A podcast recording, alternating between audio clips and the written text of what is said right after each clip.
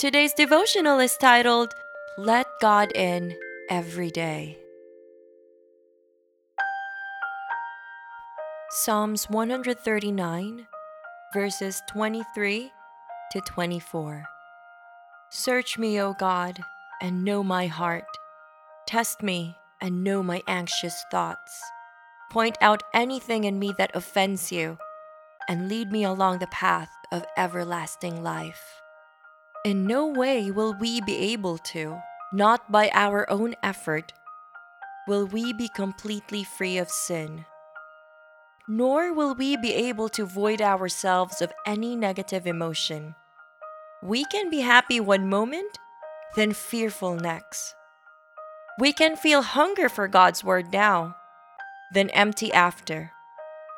Only God can search every corner of our heart, release us from all unpleasantness, and fill us with the peace only He can give.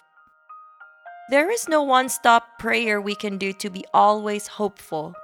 Like topping up on daily essentials to nourish our body, we should always seek God's guidance every day. We should always consult the Holy Spirit in decisions we make. We should always be reading the truth, which can only be found in the Bible. God is ready to overwhelm us with His wonder.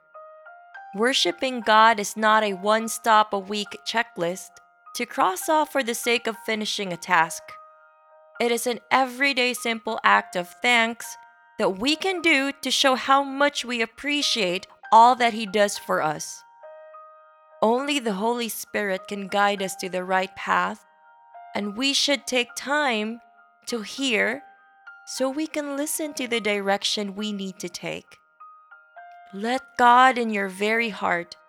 Give Him free rein to cleanse what needs to be done, and let Him love you completely.